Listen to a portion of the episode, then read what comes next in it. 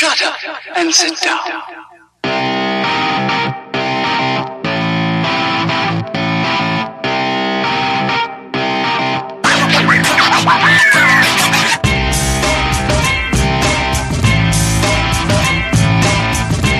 You're listening to The Bridge, keeping you connected with all things sports. Here's your host, John Lund. Hello, everyone. You're listening to The Bridge, keeping you connected with all things sports. I'm your host, John Lund, the multimedia sports enthusiast, bringing you this sports show. What's it like being the radio voice of a minor league baseball team? We'll talk about that and whatever else I happen to have up my sleeve on episode 78 of The Bridge. Greetings and salutations, everyone. Welcome back to another installment of The Bridge, coming to you live on Sports Radio America every Wednesday night, 7 to 8 p.m. Eastern Time, to bring you the best and brightest of the sports world. That's right, The Bridge is live on Sports Radio America every Wednesday night, though the show is technically pre recorded. If you do miss the live show, the podcast version of The Bridge is available 48 hours after the initial broadcast, which means you can find the newest episode and additional content from the show on Friday nights on iTunes under The Bridge Sports Podcast or on my website at lundinbridge.com. I'll save all the ways you can listen to The Bridge and where you can find the show until the end of this latest installment. If anything, you can call in or text the show 24 7 at 929 Bridge 7. That's 929 274 3437. Contact the show with your questions, comments, stories, or hot takes, and you'll be featured in the next installment of The Bridge. All right, let's get into the fun stuff. Give me the siren. It's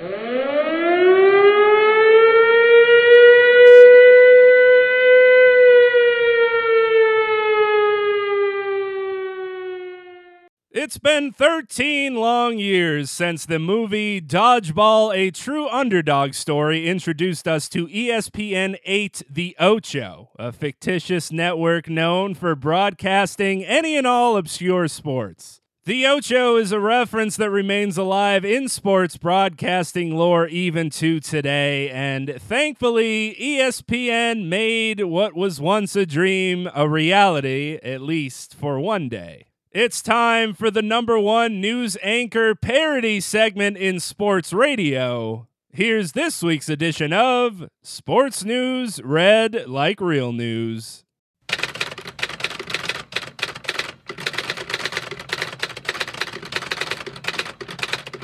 One could argue that Dodgeball, a true underdog story, is one of the greatest fictitious sports movies of all time. But this is not the time nor the place for that argument. Instead, we must pay homage to one of the highlights from that film in the creation of ESPN 8 The Ocho, the finest and seldom seen sports, such as this. Vegas, a city built upon sand, broken dreams, and $5 lobster. A city where you can get a happy ending, but only if you pay a little extra. A city home to a sporting event greater than the World Cup, World Series, and World War II combined. Live the Las Vegas International Dodgeball Open here on ESPN 8, The Ocho, bringing you the finest in seldom seen sports from around the globe since 1999. If it's almost a sport, we've got it here. Hello, everybody, and welcome to this year's annual Las Vegas International Dodgeball Open, brought to you exclusively here on ESPN 8, The Ocho. The Ocho became part of sports broadcasting lore and is often referenced when discussing such backyard games like cornhole, KanJam, or beer pong. Some longed for the days when ESPN 8 would become a reality. Decades after ESPN originally made its bones in the wee hours of the morning, showing some of the more unpopular sports from around the world. Thankfully, ESPN listened and made dreams come true at least for one day. On August 8th, 8 8 for you math nerds, ESPN 8 hit televisions across this beautiful country on ESPNU. Even implementing the voice of that Sports Center guy to promote the extravaganza. You're watching a special presentation of ESPN 8, The Ocho, on ESPNU. The day kicked off at midnight with the 2016 American Disc Golf Championship. Other sports throughout the day included roller derby, trampoline dodgeball, the Firefighters World Challenge, comedy, darts, arm wrestling, moxie games including the Rock Paper Scissors Championship, Street Fighter, the US Open Ultimate Championship, and the 2017 Championship of Bags, which perhaps fueled this revival when Cornhole became must see television a couple of weeks back as filler on E ESPN2. The question is Was the Ocho a success? It's a bold strategy, Cotton. Let's see if it pays off for him. Was it ever? With social media leading one to believe that it might have been the greatest day in sports broadcasting history. And, humor aside, the athletes taking part in the events covered throughout the day do devote a large part of their lives to what many think to be nonsensical sports. In a world where those who were once deemed as nerds or weirdos can make careers from playing video games or flying drones, why not have a world where a game of dodgeball can be watched from the comforts of your couch? In fact, we need more. Who wouldn't want to watch a high stakes game of Connect Four or Chutes and Ladders? Or take sides to cheer on the participants of a rousing round of Red Rover, Red Rover. In fact, old Nickelodeon reboots should also be included in the next revitalization of the Ocho. The question is would you watch? The choices are yours and yours alone. Good luck. I'm John Lund for Sports News, Red like real news.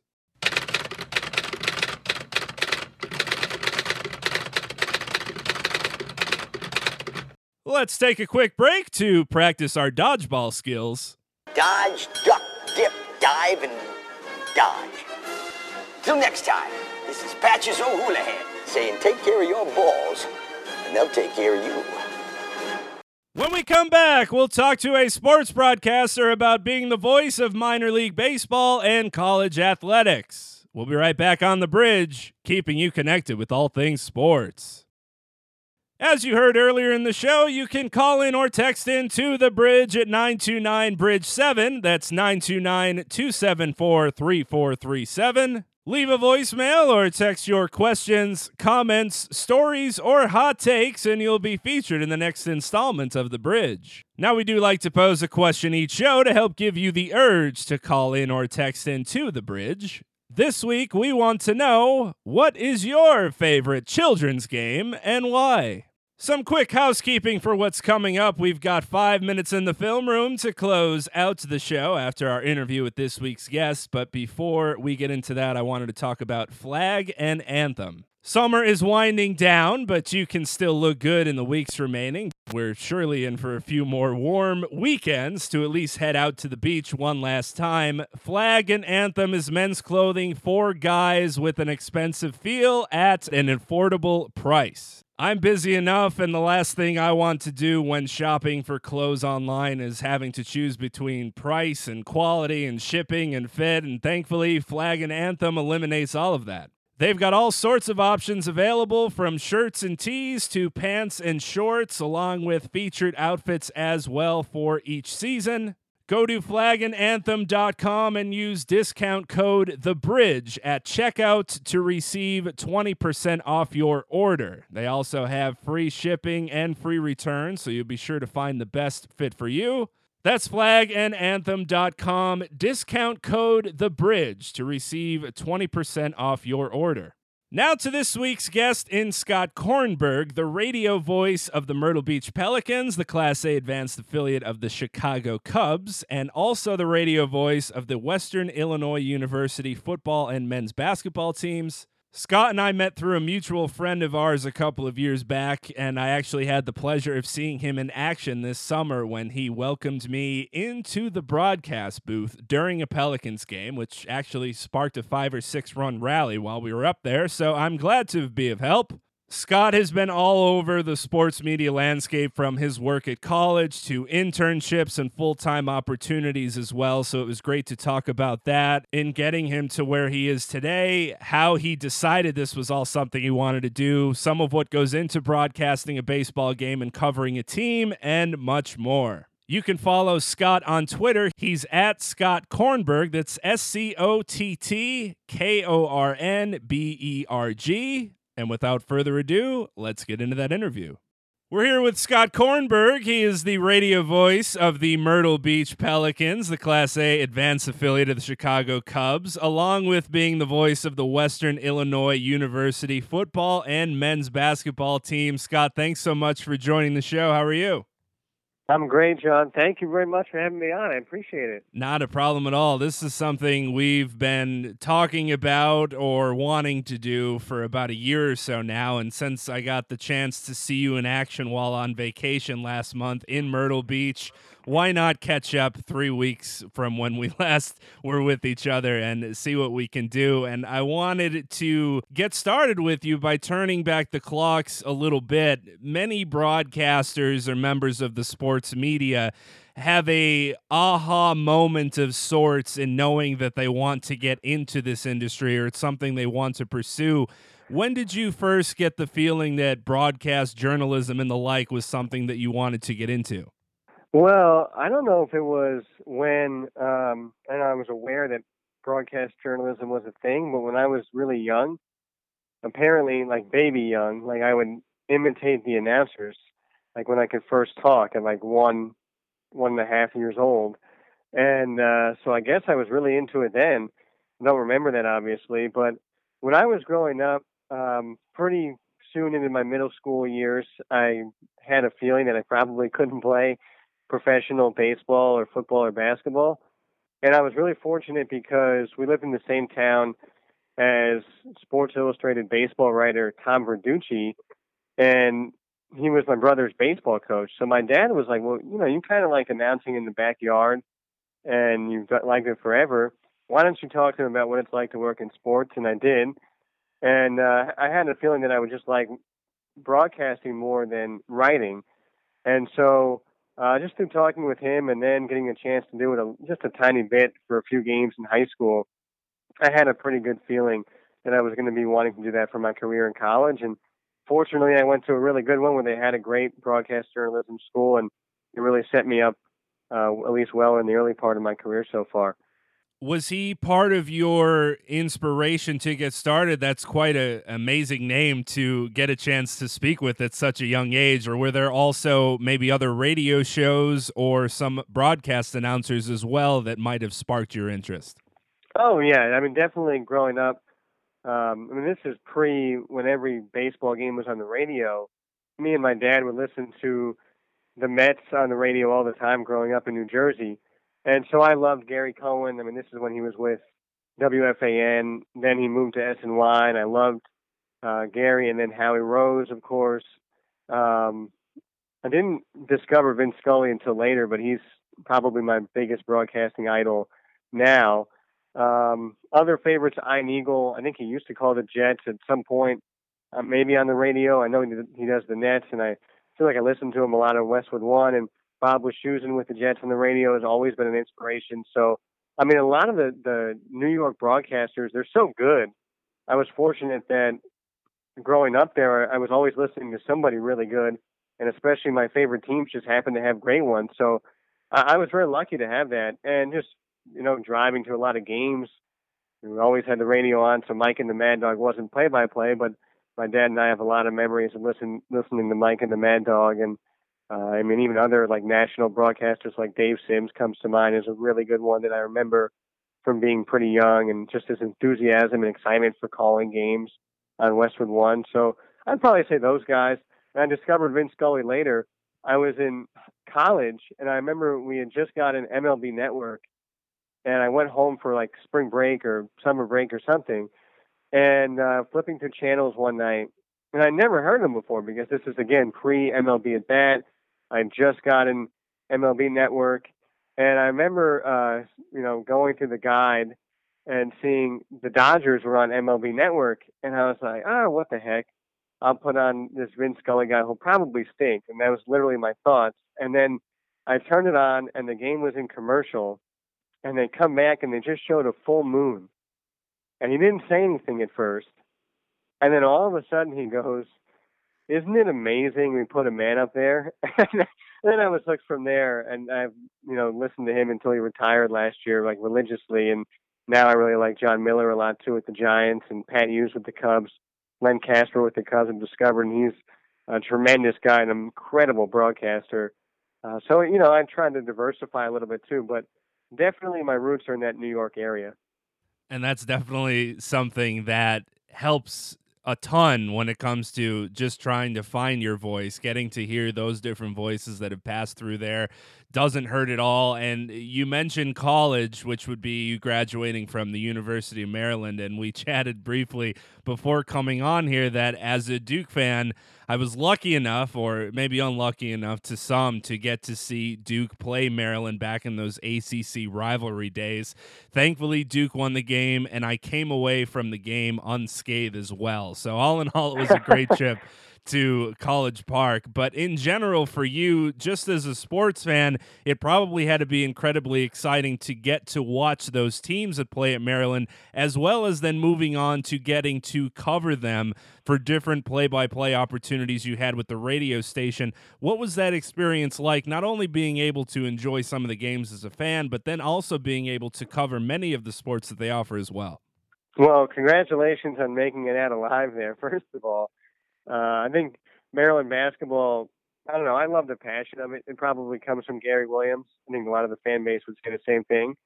So, uh, I mean, I love being a fan for games. So we had like student radio, and you had crews, and um, you know, you wouldn't you wouldn't have to call every single game because there was a lot of people who wanted to call the game, so you'd rotate.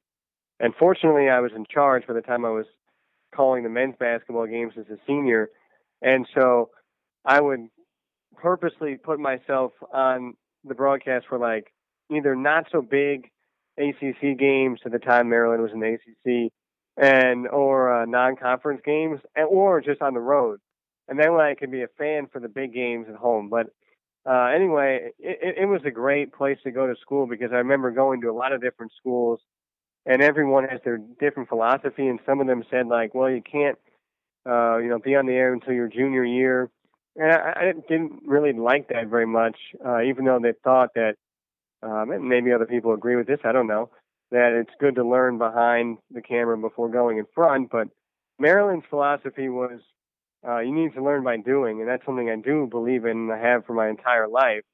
And uh, I remember going on a campus visit with my mom and then later my dad, and we went to the student radio station, WMUC Sports, and they were like, yeah, you know, the first week here on campus, you could have your own radio show. And I was like, what? First week of campus, first week of being at school. And so uh, that was a big sell for me. And um, their journalism school is really, really good. And they also preached like, hey, you're going to go out and shoot stories and interview people, and you're going to do this when you're young, and you're going to, you know, look back and you're going to learn. We're going to teach you how to be better at these things. But we want you to, to get this experience early on because we believe that the only way to get better uh, is to actually do the things that you're you're going to have to do in the field instead of just us teaching you and kind of lecturing you about it. And that was important to me. So I remember going there uh, as a freshman, and literally the first week of campus, I had a college radio show with my buddy uh, Luke and Matt, and we held the show uh, for all four years, and we extended the hours and whatever. And I got involved with like the news crew, and so I was covering the men's basketball team as a freshman, and that was a big shock for sure. Uh, I don't know if I was ready for it, but again, you, you learn by your mistakes. I remember the first time I ever covered a basketball game at Maryland, I went to Gary Williams post game press conference, and this is a guy who's in the Hall of Fame. He's one of the best coaches ever. And I remember just sitting there being like, like, oh my God, that's Gary Williams. And I couldn't even ask a question because I was almost paralyzed by the fact that, you know, here's this amazing coach who's had this incredible history, and obviously this is my alma mater. And when you're 18 years old, you're probably a little bit blind to that as well. But then, um, you know, you get better, and, and as a junior, um, he retired, and I remember I, I asked him a few questions at his press conference, including the last one in that retirement press conference. So I thought that was kind of cool, and um, eventually I was able to start covering uh, sports with play-by-play. So that was Maryland softball as a freshman in my spring semester. Then it was soccer, women's basketball, and a little bit of softball and baseball.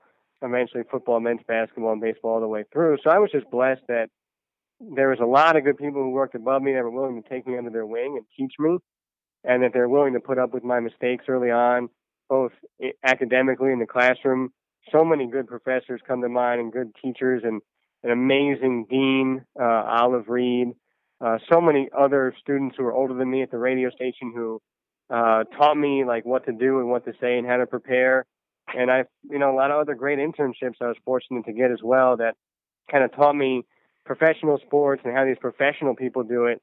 And uh, you know, I've just been really lucky. Maryland was a great place because it's a big school, because there's so much passion for the school from the student body, because it's a college town and also because it's right next to Washington D.C. and Baltimore, and so you have access to do internships and work in those two cities while you're in school instead of waiting for winter or summer break.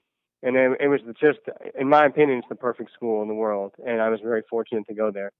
Before hitting on those internships, I'll also say that particular game I was at was when they dedicated the court to Gary Williams. So I also had the same feeling of wow, that's Gary Williams stepping onto the court, and then unfortunately for probably 90% of the people in attendance, Duke won the game and sort of spoiled the evening. So that's where I was for my first Maryland game. So that's definitely something that was very memorable for a myriad of different reasons. And you mentioned the internships you're able to get from going to Maryland and being around the East Coast, which stems from WFAN, Sirius XM, NBC Sports as well, just to name a few.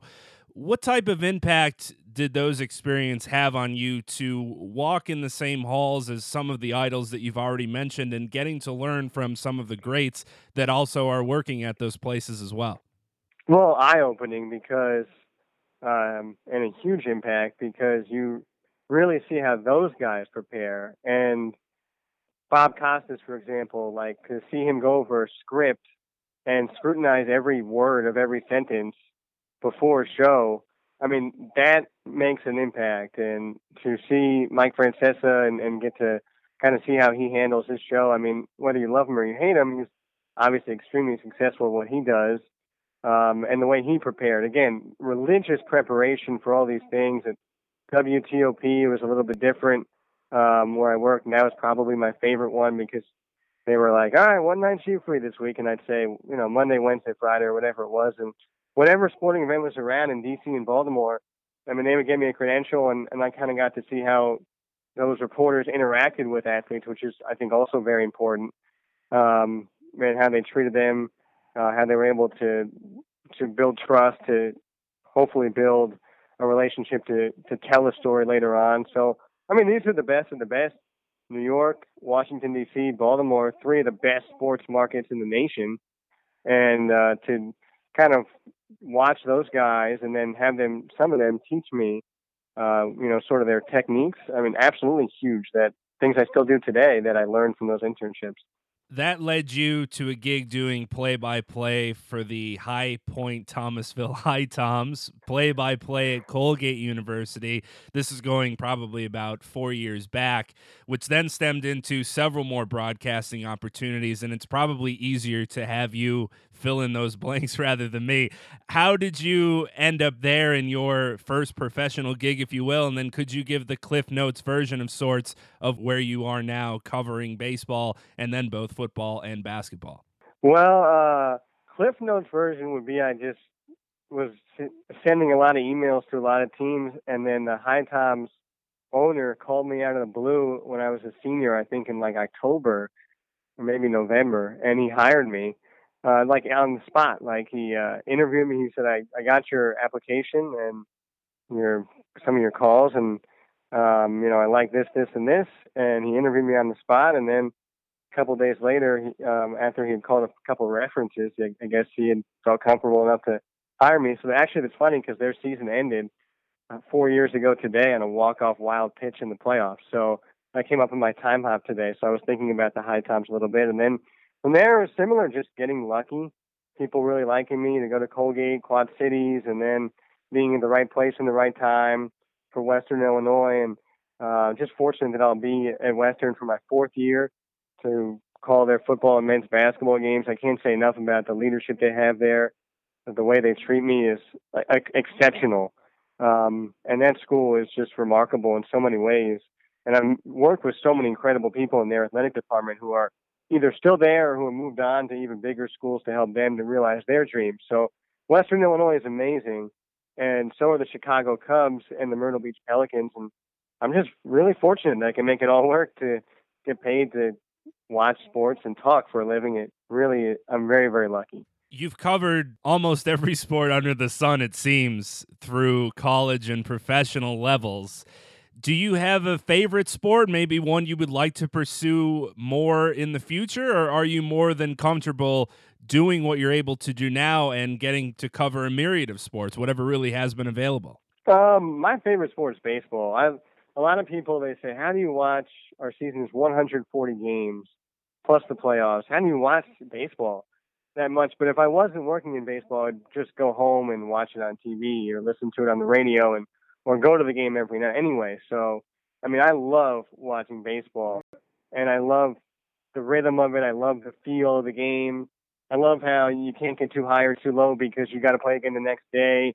I love how people freak out in the beginning of the season their fans because uh, teams in a losing streak, and then you work in baseball and you realize the players that there's okay, whatever, we'll get them again the next day. And uh, right now for the Pelicans, it's sort of the same thing. Right now, people are freaking out and they've struggled a little bit of late, but it's a long season and every team goes through highs and lows.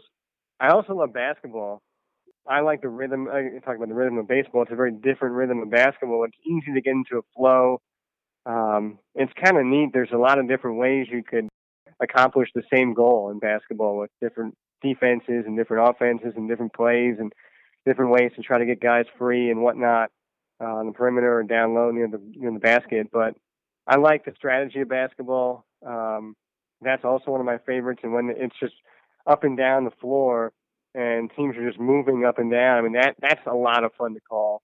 And football, the strategy behind it's amazing because it's a chess match and you don't even realize how much goes into it and how these coaches essentially throw away their lives for a few months just to, I mean, work like 20 hour days is absurd. I mean, how the fact they can do that and still as sharp as they are is pretty amazing, and the athletes are incredible in all these sports, but football too, because they're taking a beating every single day, uh, even sometimes in practice, and still going out and performing is pretty amazing to watch. So uh, I like all of them. I'd say baseball, basketball, football in that order, and uh, we'll see what happens in the future, but it doesn't hurt to have versatility. And I, you know, I think that's a, a goal or a dream would be to call the Olympics. That'd be kind of cool, but we'll see what happens. Since it is baseball season, we can hit on that a little bit, and it, it's almost a night and day experience when it comes to the broadcasting aspect of that, just because the games are so different as far as the action goes. And as a fan of baseball, I know that there are a lot of lulls that you have to then fill if you are on the broadcast team to make things interesting. How are you able to find your voice and your rhythm through a baseball game and to be able to provide listeners with interesting tidbits and keep them engrossed in the game when things might not be that exciting? Well, I kind of look at it like I'm just a fan sitting in the stands, and that when I talk into my headset, I'm just talking to somebody next to me. So, I mean, sometimes that involves obviously what's going on, like is that pitch a strike or is the ball and what pitch is it? Where was it? Did the batter swing? You know, sometimes where is the infield line? Where's the outfield line? Obviously, what's the score? Um, but sometimes it's like, you know, what is the weather like? And where is the wind? And how is the grass cut? And what's the sky look like? Just sort of painting the picture for the listener and other times, you know, kind of in that same vein, just kind of sitting down. You, these players accomplish so many things and they overcome so many things, and a lot of them have amazing backstories. And so I kind of look at it like I'm sitting in the crowd next to somebody and I'm just happen to know this story about a player and I just want to fill them in. And hopefully, uh, I do believe that people like hearing about people, and I I do love numbers and stats and analytics and whatnot. But on the radio and even TV, you can't throw a bunch of numbers at people mm-hmm. because they go in one ear and out the other. And so I like to appeal more to human interest stories. And so if I just know a player uh, in a background or a cool story or something that's happened in their life or uh, maybe their parents do something cool, like there's an outfielder for Potomac and his father owned a biohazardous engineering company that cleaned up crime scenes. I mean, that's kind of cool. That it's different and unique that I think helps helps fill the mm-hmm. time and makes it interesting for people, even when there's not necessarily something interesting going on. So that's sort of my philosophy. And uh, the other philosophy I have about baseball is it's sort of like life, right? Like there's it's just kind of normal, like in ebbs and flows, like normal, just like life. Like sometimes you wake up and you know, you, you go to the dentist and it's just normal routine, and you go to the grocery store and it's just normal life, and then you go to work or whatever it is. But sometimes uh, a crazy thing could happen, be it good or bad. Sometimes you you meet somebody and, and they end up being your wife or whatever at the grocery store. Or sometimes you get in an accident on the way to the grocery store, and so that's the way I look at it with baseball. It's it's so much like life, and you could talk about these things, these players' backgrounds that help fill the time uh, because you're waiting for the the crazy thing to happen throughout the game. And I think that's what makes baseball so special. We hear about the grind of minor league baseball, and it certainly is. And most people probably don't know how much of a grind it also can be for the media covering it and working for the team. You probably spend almost as much time, if not more time, at the ballpark than the players on the team do. You're on the team bus for these long road trips, staying in hotels basically being immersed in this team. And you were just talking about how you're able to tell the stories of the players. And I got to experience this firsthand hanging out in the booth with you about a story about one of the players ending up meeting his wife because she was coming to a batting practice, standing in the crowd, and he decided to just go up and chat with her. And that's something that you might not hear somewhere else from people that don't have the immersion that you're able to have with this particular team because you are with them on the road and they're familiar with you. But in general, that's not an easy thing to do. It would just be easier to show up an hour before the game, probably get the game notes and just go from there. What's been the hardest part, or what was the hardest part for you in, in getting used to the lifestyle of what really is a minor league ball player? Uh, I don't know. That's a good question. Uh, I think every player is different, and you can't treat every player the same. So some guys we have players that love talking to me. I mean, they they don't mind telling their stories and saying hello, and then there's other guys who are super mm-hmm. quiet, and it takes a lot to get them to tell their stories, just because that that's just their nature, and um, everybody's got something. And it's just about a pro. You know, it's like anybody. You walk up to somebody, you meet them for the first time. They're going to have a different personality, and so uh, I just hope that they appreciate the fact that I want to be a little bit different and, and tell their story and also the fact that I mean you could research them. I mean Google is a really powerful tool, and maybe somebody else has said something, and uh, you can bring it up. And um, sometimes they they even add in on even more. And like one of our relievers, I knew he was from Michigan State, and then I, I asked him why Michigan State one time, and he just said. Oh, you know, really cool. Tom Izzo talked to me on my recruiting visit, and I was a walk on, and he talked to me all about how just because I was a walk on, it didn't mean I couldn't make a difference, and I took that to heart. And obviously, he did. He's playing professional baseball now. I mean, just just talking to them and just treating them like normal, like they're just normal people instead of like, uh, you know, like I told you the story about how I thought of Gary Williams as a freshman in college. You can't think of them like they're super duper celebrities and crazy people because once you get to know them, they're just normal, just like you. And so when you treat them like they're normal people and you talk to them or just say hello and make it seem like you care about them, which I obviously do, uh, instead of just going up to them only when to ask for an interview or something of that nature. If you try to talk to them every day and just say, "Hey, what's up?"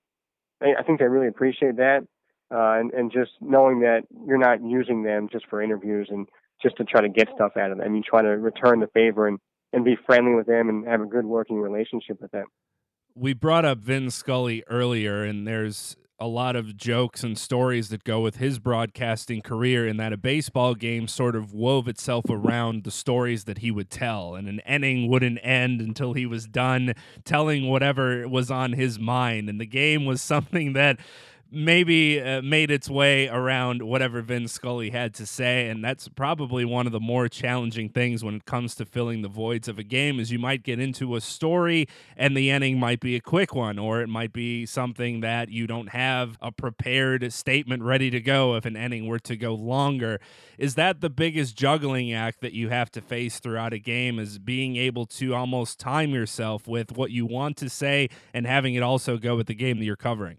Yeah, I'd, I'd say that's a challenge. I mean, the general rule I think that I would follow is that you probably don't want to tell one with two outs. Um, you probably you want to be aware of who's coming up and uh, who's pitching and how the game is going because if a guy's just mowing guys down on the mound, you probably not you probably realize you're not going to have too much time to tell something. Or uh, the other stance, stance, if a guy's really struggling, you know you have probably more time because uh, especially at this level, it's all learning experience. So not many guys have the ability, only the really good ones, to turn things around in the middle of a start, and that makes you kind of respect him even more. So it's just kind of how the game is flowing. And the biggest challenge I would say is to make sure that the story doesn't overtake what's going on in the game, because you don't want people to be like, well, well, okay, this is a nice story, but what the heck is happening in the game right now? And so the biggest story is balancing the two so that one doesn't dominate the other. What is your typical game day preparation like, whether that's home or away, when you're getting ready to cover a Mm-hmm. game and then what you have to do afterward? Well, right now, um, in the minor leagues, you, you kind of do everything. You are the broadcaster and and the media relations guy, and so uh, for me, that involves making the team's game notes, which actually is a great way to prepare because you uh, pretty much know everything going on just by sorting through all the numbers and getting all the trends and stuff like that. So I mean, that takes like three or four hours right there, and then um, from there, today I, I kind of found something interesting about uh, one of our pitchers, and I wrote up a little blog post because again, you're the media guy, and so that sometimes involves doing some writing as well. And I think that also helps my broadcasting just to do a little research and stuff. And so, um, other than that, I mean, you're going to get to the ballpark. You've got to uh, on the road. It's a lot easier because you're responsible for a lot less.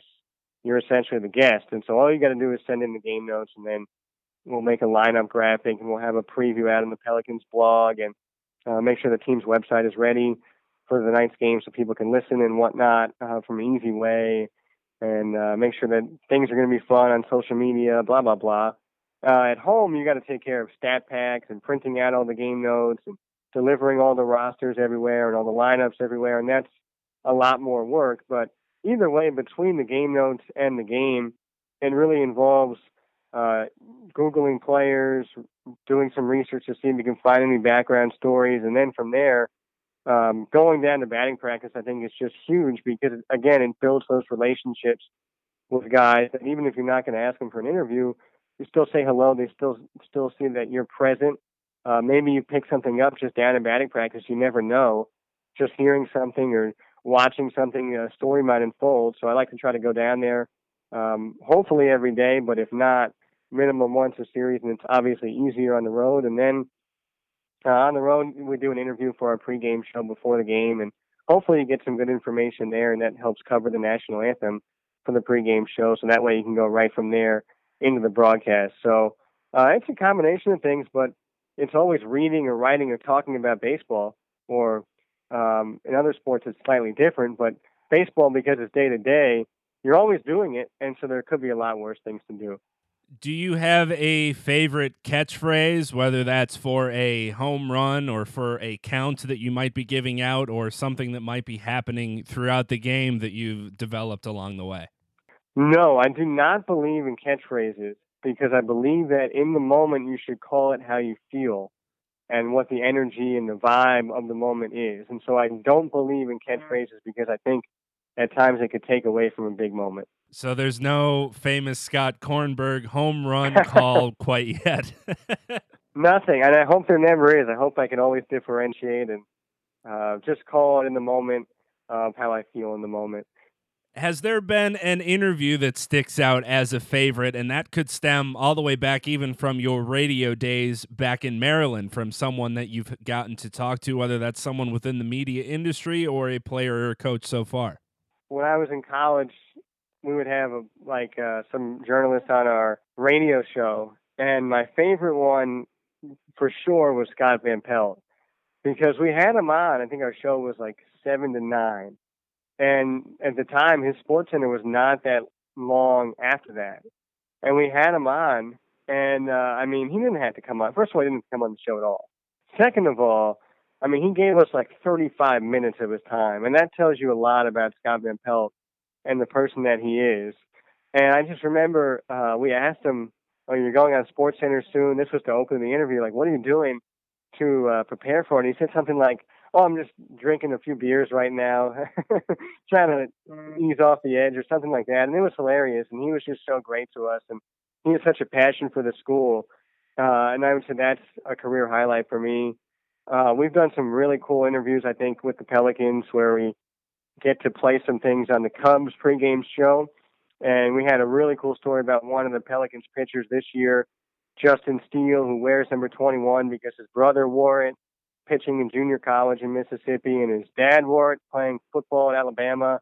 Uh, he was recruited by Bear Bryant to play wide receiver there, and then the Bear retired, so he played for Ray Perkins. His grandfather wore it at Southern Miss, and his grandfather was assigned the number. And then five years ago or so, they got a package in the mail, and it was a bunch of stuff from his great grandfather who had passed away in 1950 in combat in the Korean War. And it had things like a Purple Heart. and It had a bunch of old like memorabilia, and at the bottom, it had a baseball glove and then a picture. And they had known he had pitched professionally while he was serving in Korea. And in the picture, his number is number 21. And one of the amazing things about that story is uh, Justin's grandfather, or great grandfather, excuse me, the one who passed away, the original number 21, and just by chance, the rest of the family also wears it. He passed away on July 11th, 1950, and Justin was born on July 11th, 1995. I mean, stuff like that is just so cool. Uh, we had an interview with one of the Pelicans players last year who was from Cuba, and he talked about how he wanted to come to America just for a better life. It wasn't even to play baseball; it was for a better life for he and his family. And uh, he just had a baby in the off season, a beautiful daughter now. Uh, I mean, that stuff is really cool to to hear. You know what he overcame growing up. I mean, didn't have a baseball, didn't have a baseball bat. They would tape rocks together and get a stick, and hopefully it wasn't raining because the sticks would be uh, too damp if it was, and that's how they would play baseball. I mean, I mean that stuff. You understand why immigrants would want to come to America uh, when you tell a story like that, and it was just amazing because he has his Cuban high school diploma. He's you know got a lot of money to play baseball in America, and he could just rest on his laurels. But he's working to get his American high school diploma because he says he's American now. I mean that that's amazing to me. We did another about a reliever who had been in the military, and uh, he didn't join the military for somebody else. A friend of his who passed away, and uh, kind of an amazing story about how he went back into baseball. He was stationed uh, last place in Florida, and he just kind of missed the game. And his mom loved baseball, and she developed, uh, I think, Alzheimer's. And uh, in her honor, he called a bunch of junior colleges and got a tryout, and suddenly found himself in much better shape. And even though he never pitched except in blowout situations in high school, was suddenly throwing in the mid 90s and was able to eventually parlay that into a offer to pitch at one of those schools, and then was signed by the Cubs from there. I mean, that stuff is just super duper cool. So you just never know. Uh, those come to mind right off the top of my head as, as some of my favorites. And uh, I'm just fortunate that those guys are willing to share. I mean, some of those stories are very difficult to share for obvious reasons, and sometimes for not so obvious reasons. And they can keep that in the family or keep that to themselves, and they didn't.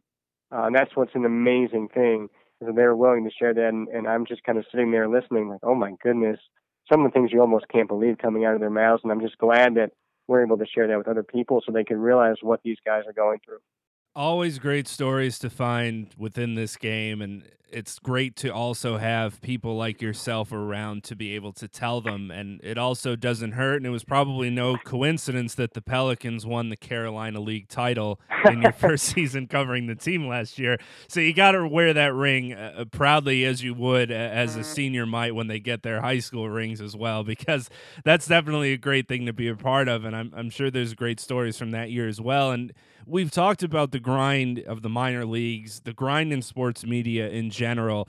when you've basically had to pack your bags at times for your next career path. And there's a lot of long distance relationships with this and long hours. And that could lead a lot of people to doubt in working in this sort of lifestyle and maybe get them down. What keeps you going, if you will, in this industry and motivated to continue pursuing your dream of, say, one day broadcasting the Olympics? Well, yeah, I would say the Olympics would be a different sport. My number one dream would be to to broadcast for them in the major leagues. I mean, that's number one. Number two would be at a high level college, and Olympics is pretty far down after that. But uh, I know if I'm fortunate enough to get asked to do that, I, I'll be pretty lucky, and uh, things will probably turn out pretty well. But um, you know, that's that's the the motivation is to always follow your dreams. That's just what people told me, and nothing great is ever accomplished without enthusiasm. I'm a really positive person. Uh, and there's no sense in getting bogged down by the negativity, by all the moving and the traveling. We get paid to watch baseball and football and basketball. I mean, that's just so cool. And, uh, you know, it's not always easy. It's not always that simple. There's always other things you have to deal with and things that pop up and things that sometimes make it uh, more difficult than that, just simply watching the game. But at the, at the base, that's what it is. And so uh, it's just a way to keep following the dream. And uh, hopefully it'll keep going in there. Well, Scott, thank you so much for your time. This was really just me putting my foot in the door a little bit for when you become a big name personality and broadcaster. Maybe you Your remember me and years. we could do something like this again. But it was great not only getting to have your curtain peeled back a little bit when you were kind enough to let me in the broadcast booth and watch you in action, but now getting to hear it again about the grind of what a sports broadcaster has to do in minor league baseball and just in general and some of the different experiences you've been able to have. So continued success with that. Hopefully that continues and we could chat again soon. Well, John, you keep moving up as well, and anytime, it's always nice to catch up with you. It's nice that we have a mutual friend that kind of put us in touch. So thank you again for the time. Thanks again to Scott for jumping on the show. We'll close out the show with another installment of Five Minutes in the Film Room with Joe Burris. Joe and I have been teammates on the basketball court, sports editors for our college newspaper, and hosts of the prestigious John and Joe Sports Show. And since Joe usually sees more movies in a year than the 52 weeks within it, he now holds the reins to this segment. And don't worry, there aren't any plot spoilers, so you'll still be able to see these films just with a better idea of what will be in store if you do so. This week, Joe will break down Atomic Blonde, the tale of an undercover MI6 agent who was sent to Berlin during the Cold War to investigate the murder of a fellow agent and recover a missing list of double agents. You can find Joe on Twitter. He's at Duke Mish. That's D U K E M I C H. You can also read his movies, reviews, previews, and ratings at cupofjoe.com. So add a dash after typing out cup of. That's cupofjoe.com. Without further ado, here's this week's edition of 5 Minutes in the Film Room with Joe Burris. What's up, everybody? I'm Joe Burris, and this is 5 Minutes in the Film Room. Based off the graphic novel The Coldest City, Atomic Blonde tries to capitalize off the success of John Wick, putting Charlize Theron in the lead role as an assassin. Now, when you think of strong female actresses, Theron jumps to the top of the list, so naturally I was pretty excited seeing her casting. The trailers only added to the hype with the one-take action sequences shot over a mashup of songs, including Kanye West's Black Skinhead. Stories of Theron also circulated about how much effort she put into making the film and getting her stunts down, even chipping a few teeth along the way. Producer and executive producer of John Wick and John Wick Chapter 2, and uncredited director of the first installment according to IMDb, David Leitch takes an official seat in the director's chair for Atomic Blonde. But did it capture the quality of the Keanu Reeves cult classic? Let's go to the tape. Atomic Blonde gives you exactly what you would expect as far as the action sequences. I feared the trailer would spoil all the great scenes, and it didn't. It kept the best action sequence for movie audiences alone. It's a one-take sequence on a stairwell, and it's glorious. That scene is the epitome of the time and effort put into the stunt choreography and what makes this movie tick. To the shock of no one, Theron shines in the leading role as Lorraine Broughton, an undercover MI6 agent.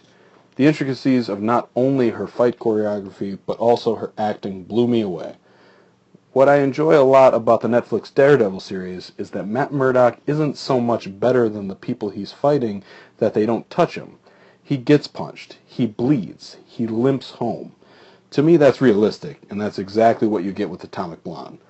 The movie even starts with Theron in an ice bath, brutally bruised and wounded from head to toe.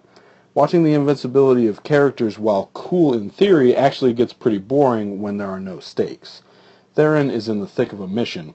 Granted, you know she makes it out of because the movie is not shot in chronological order, but at what cost? It's real and it's the right way to handle action. Longer shots, even one takes so we could see the action happening instead of cutting it to pieces and shaking the camera, while adding real stakes like the threat of death, injury, or the failure to save lives. That's art, folks. One of the most underrated actors today, James McAvoy, also puts together another solid performance. Maybe not as good as his work earlier in the year with Split, but he shines nonetheless, adding to his impressive movie season. I absolutely praise the film for its action, but we have more to discuss.